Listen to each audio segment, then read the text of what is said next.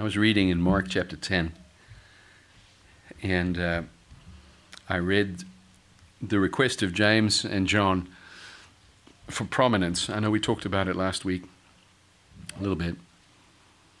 Uh, but I read it, and then I read the next little passage, which was Bartimaeus and his healing, and um, and how beautiful, miraculous that was. Now Jesus is on his way to Jerusalem.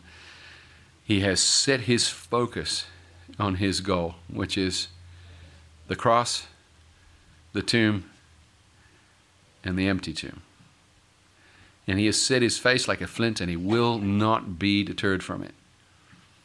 And, uh, and I see that he is, he is teaching his disciples. And if you read the, the Gospels kind of in a sort of chronological order, you'll find that some of these stories repeat, and then there's other stories in between that uh, the different gospel writers don't each include, but if you put them together and piece them together, you get a bit of a fuller picture of the last month or two, or the last few weeks at least, of Jesus' ministry before uh, the triumphal entry and subsequently uh, Passion Week.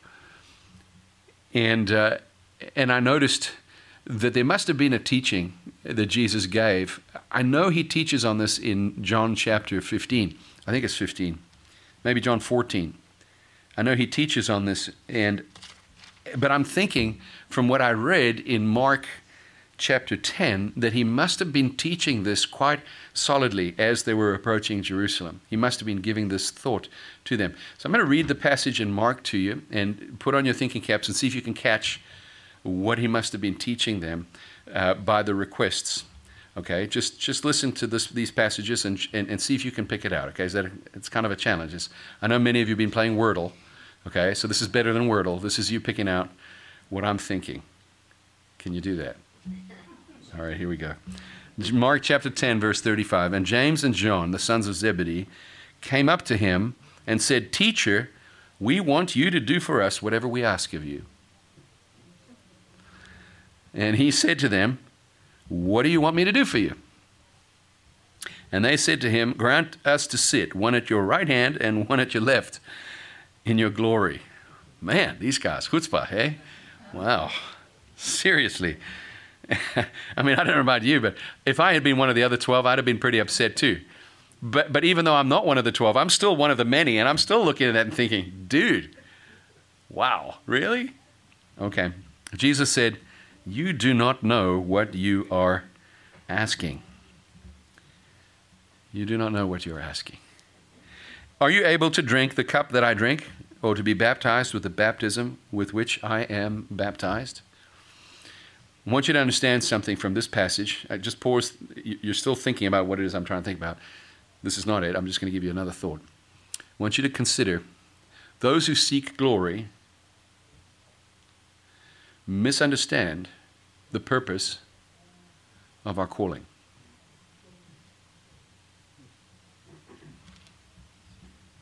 There's only one who is worthy. And unto him, not unto us, be all the glory and the honor and the power and the praise and the wisdom and dominion and might. Are you able to drink the cup that I drink, or to be baptized with the baptism with which I am baptized? And they said to him, We are able. and Jesus said to them, The cup that I drink, you will drink, and the baptism with which I am baptized, you, you will be baptized. Listen, they weren't actually asking for that. And they did get something from Jesus, like right there, like, oh man, you should never ask that question.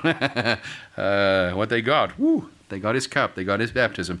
But to sit at my right hand or at my left is not mine to grant, but it is for those for whom it has been prepared.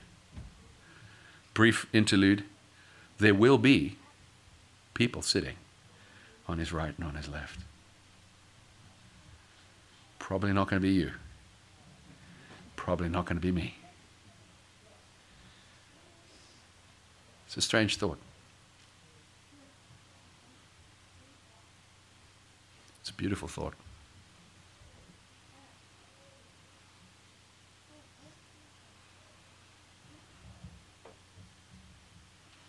For whom it has been prepared. There is a place prepared. I go to prepare a place for you. Huh?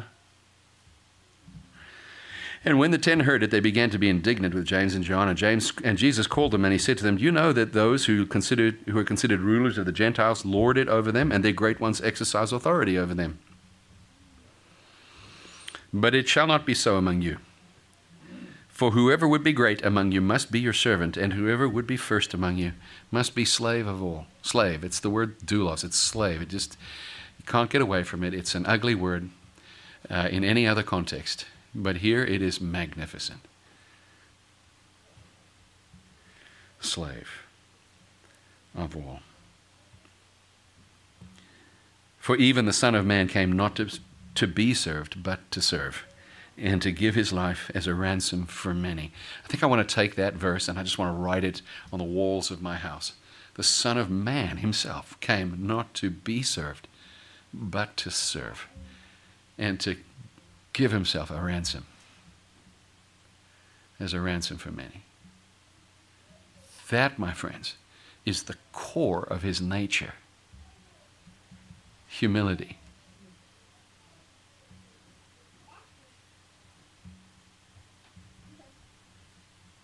Let that shape you. Okay, let's see if you can pick it out.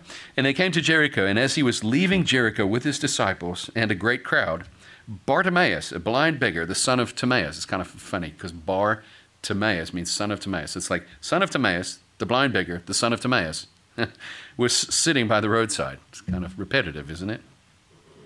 Makes you want to know what the name Timaeus means, doesn't it? Ha! Huh. Well, leave that one to you guys and Google. All right, go find out. Bartimaeus, the son of Timaeus, a blind beggar, sitting by the roadside, and when he heard that it was Jesus of Nazareth, he began to cry out and say, Jesus, son of David, have mercy on me. Lord, have mercy. Christ, have mercy. And many rebuked him, telling him to be silent. Don't you love that? Here's a guy, he's blind, he's a beggar, so obviously you don't pay any attention to him, right? He's a nuisance. You ever felt like you were a nuisance? You ever felt like you were dismissed and discarded by other people around you? Felt like every time you tried to make it ahead, somebody was putting you down? I want you to learn from Bartimaeus. This man was certainly not the son of timidity, that's for sure. He shouted out, Have mercy on me, O Lord. He wasn't going to let that opportunity pass him by. And I'm telling you now, you need to have that kind of tenacity in your life. We had this conversation yesterday. You hold on to that tenacity. If Jesus is passing by, you don't let him pass. Pull a Gandalf. You shall not pass. Imagine the authority standing in front of Jesus the one who speaks the universe into existence, and you're saying, You shall not pass here, not without a blessing. Jesus, I need a blessing. I'm not letting you through. If Timaeus could see him, if Bartimaeus could see him, he would have wrestled him to the ground. Jesus, stop. I love it. There's a tenacity here in the asking. Are you getting closer to what I'm thinking about? Many rebuked him, telling him to be silent. Anybody ever tell you you can't pray like that? Anybody ever tell you that doesn't make any sense? That that's not righteous, that you should pray like that? Haven't you seen your experience tell you that you shouldn't pray like that? Why do you have hope like that? The last time you had hope like that, you were disappointed. Every time you've had hope like that, you've been disappointed. It doesn't work. Don't you pray like that. Sit down, be quiet. You obviously can't see. You've got the wrong perspective. You need to change. Go back to your begging. It's time for you to ignore the crowd and focus on the one.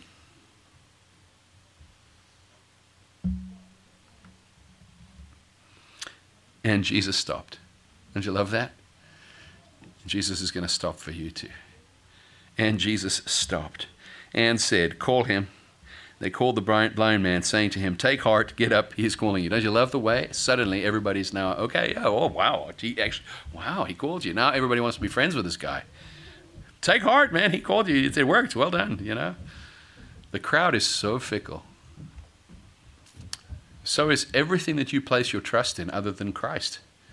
If you place your trust in your knowledge, it's fickle. You're going to discover you can't hold on to knowledge. It makes wings for itself and it flies away just like riches. You can't hold on to your knowledge. How many of you ever learned to try and speak Spanish as a second language? Can you still speak it? Did it in high school. You probably did years of it, right? Anybody French? Anybody still speak French? Oui, monsieur. Can you still speak French? Not unless you practice it, right? You hold on to that knowledge, it doesn't hold on to you. You hold on with all you got. You got to practice it again and again. You put your trust in knowledge, you're going to find it's a fickle master. Won't save you. Your riches won't save you. Your experience won't save you. So, why do you believe that voice that tells you you can't pray like that?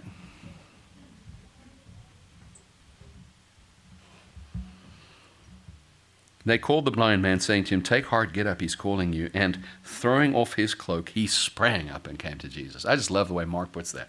He threw off his cloak, which, by the way, was his identity. That's his, that's his one belonging, his cloak. It's like what a blind man has. It's cover himself in the cold. It's his identity. Everybody knows. They see that cloak. They see that blind man. They know him. He threw it off. He's like, I'm not going to be identified like this anymore. You don't leave your cloak behind. It's the one thing in, wor- in the world you have. It's like leaving your wallet on the street in a crowd. It's not a smart thing. He said, I don't want to be known like that anymore. I want something from Jesus. Throwing off his cloak, he sprang up and he came to Jesus. A blind man springing up. What's in front of him? There's been a whole crowd. Maybe they threw their litter there. Is he going to trip over something? Maybe he's going to trip over a small child or a dog. He sprang up and came to Jesus. Time for you and me to start adopting this kind of attitude. Listen to what he says. Jesus said to him, What do you want me to do for you?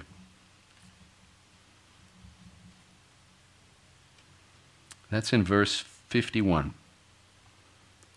I'm going to give you guys a clue. Go ahead and look at verse 36. What do you see?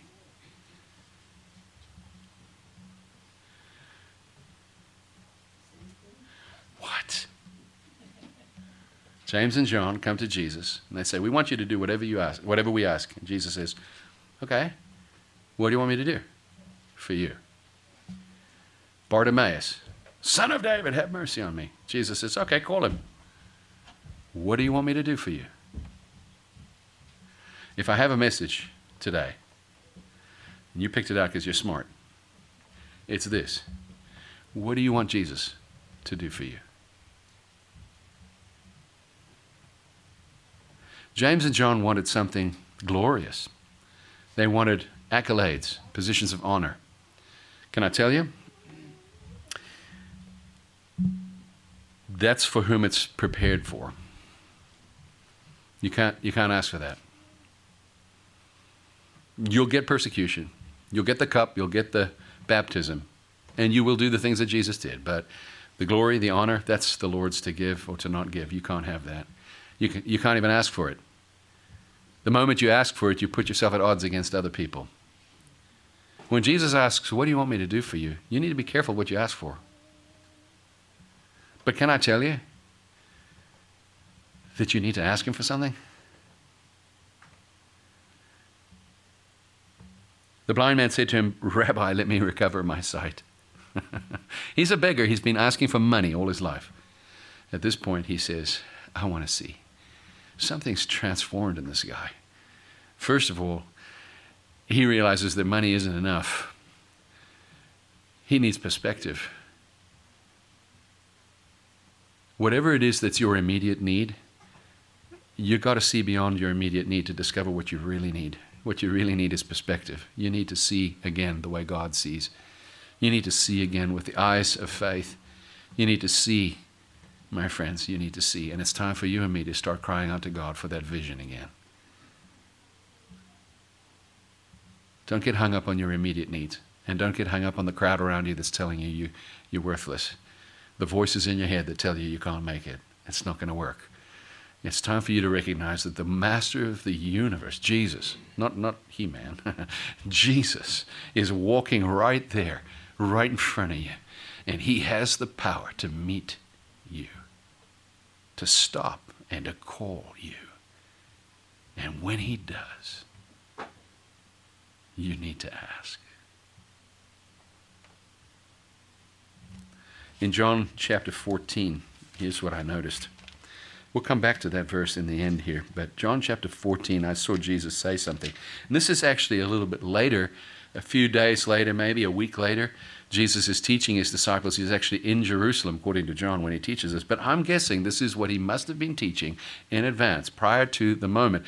Because when Mark mentions this in Mark 10, it seems like we ought to already know that this is something Jesus has said. He has told his disciples this very thing. Listen to Mark uh, to John chapter 14. And uh, this is what Jesus says in verse 12 Truly, truly, I say to you, whoever believes in me will also do the works that I do. And greater works than these will he do, because I am going to the Father. Whatever you ask in my name, that I will do. Sorry, this I will do, that the Father may be glorified in the Son. Whatever you ask in my name, this I will do that the Father may be glorified in the Son. If you ask me anything in my name, I will do it. Huh. Interesting. If you ask me anything in my name, I'll do it. I think James and John heard that and were like, yeah, that's great. They must have heard it prior to their request. Jesus said it prior to their request and then denied their request and then said it again. I, I know I'm making a, I'm drawing some inferences here from, I, am assuming that he must have said this before based on their courage in asking and on Mark repeating the same line, What do you want me to do for you? See that? I'm guessing that Jesus must have given some teaching regarding this. Ask in my name. Whatever you ask in my name, I will do. Maybe as you go back and you look in the Gospels for earlier incidents of Jesus teaching them how to pray, maybe you'll find promises in there where Jesus declares to them that what they ask in His name, it'll, it'll happen. And maybe that is the teaching He's building on. He's trying to get His people to ask. And then James and John ask, and they get rejected. Bartimaeus asks, and he gets the answer. And then in John 14, Jesus repeats the same teaching Whatever you ask in my name, I will do it. There is a filter. There is a.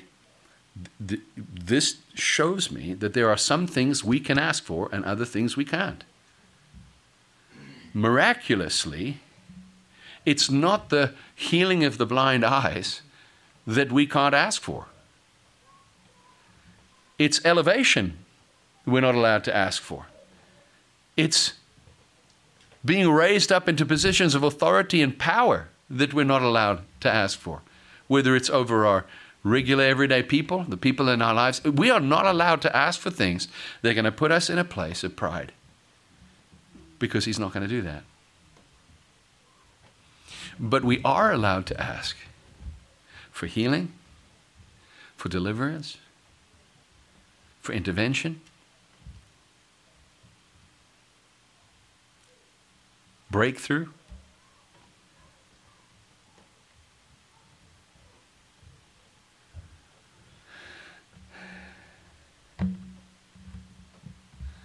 If you didn't get what you asked for yet, and it falls inside of this, this realm of permissible prayer, then I got one word for you. Don't stop asking. You got it? If you're listening online right now, and some of my friends, I hope you are, because I'm speaking directly to you, intentionally. You know, we had our conversation. I'm telling you today, don't you dare stop asking.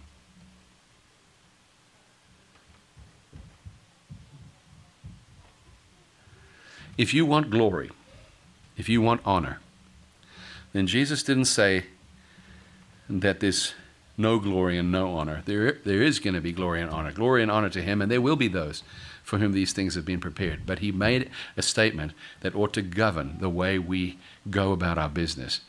And this was it that the one who wants to be the greatest must become the servant of all. You're looking for prominence? Let God heal your eyes and give you a new perspective and see that the Lord Himself did not come to be served, but to serve. And do that. Follow that. Become an expert at that. Not in some sort of reverse pride, but because you want to be just like Jesus, that all glory and honor may go to him. We do not need to lord it over one another. We do not need to be better than one another. We don't need to prove ourselves to one another. We don't need to be in competition with one another. There's healthy competition and there's unhealthy competition. Healthy competition is very, very narrow little window. Unhealthy competition is ubiquitous. It's everywhere. We see it all the time. Let's not have that in the church, okay? Let's not have that in our relationships. Let's not have that between families. Fight against unhealthy competition by being a servant. Wash the dishes, even if you're the only one who does. Wash them anyway. Even though you're sitting there stewing as you're washing that pan again. Why can't these people who've made these dishes wash these dishes? How come I'm the only one who ever does this? Every time I need to go wash the dishes, somebody needs to go wash the dishes. All of a sudden, everybody's got to go run to the restroom. Some, somebody's, oh, sorry guys, I got to run out. Oh, I've got to make a phone call, whatever, whatever. Never happens in our house. Be the servant of all. You know how beautiful it is when you take out the garbage without somebody asking you to do it? You're like, that's not, that's not beautiful at all. Yeah, yeah, actually it is. Actually, it is. My wife will tell you how beautiful that is. when you pick up those dirty socks and put them in the hamper, and, and uh, you know what, actually carry that thing downstairs and put it next to the washing machine once in a while. Maybe even put it in the washing machine once in a while, or take it to the laundromat so they don't have to. How about it? Imagine the kind of love that would be generated amongst us if we actually served one another. Yesterday I was out shoveling some snow out here in the parking lot. A buddy of mine drove by. He wasn't going to stop. He happened to see a car in the parking lot. He's like, huh, somebody's at Living Hope. He came swinging by. He saw me out there with a shovel. He said, what are you doing? And I said, I'm just making sure that the handicap parking spot is cleared. He's like, oh no. He got on the phone, called a friend. Next thing I know, they came over with a truck and plowed it all and salted it. You know what? That was beautiful. May not seem like beautiful to them. They may be like, hey, that's just what we do. It was beautiful. It gave me hours of my time back. Hours. And so far, nobody slipped. Please be careful going out back to your cars, okay? Don't ruin my story today, right? Serve one another like Jesus did and let the glory of the Lord return to his, to his house. We pray for the cloud of glory to come down, but there's a, much, a much better way than some nebulous cloud. You know how we can have the glory of the Lord in our midst? By serving one another. What?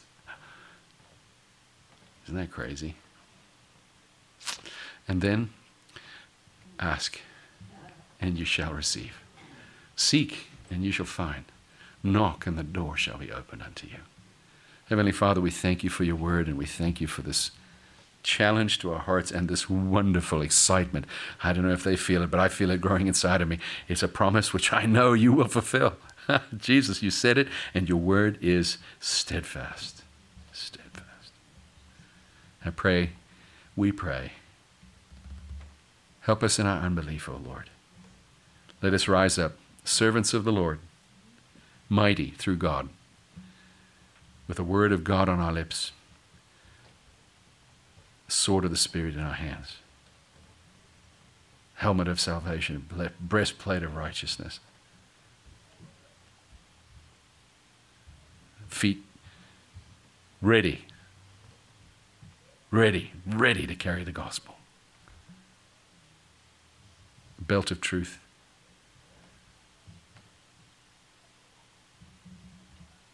May the Lord bless you, my brothers and sisters. May He keep you. May He make His face to shine upon you. May He lift up His countenance upon you and give you peace. Go and serve the Lord with gladness. Amen.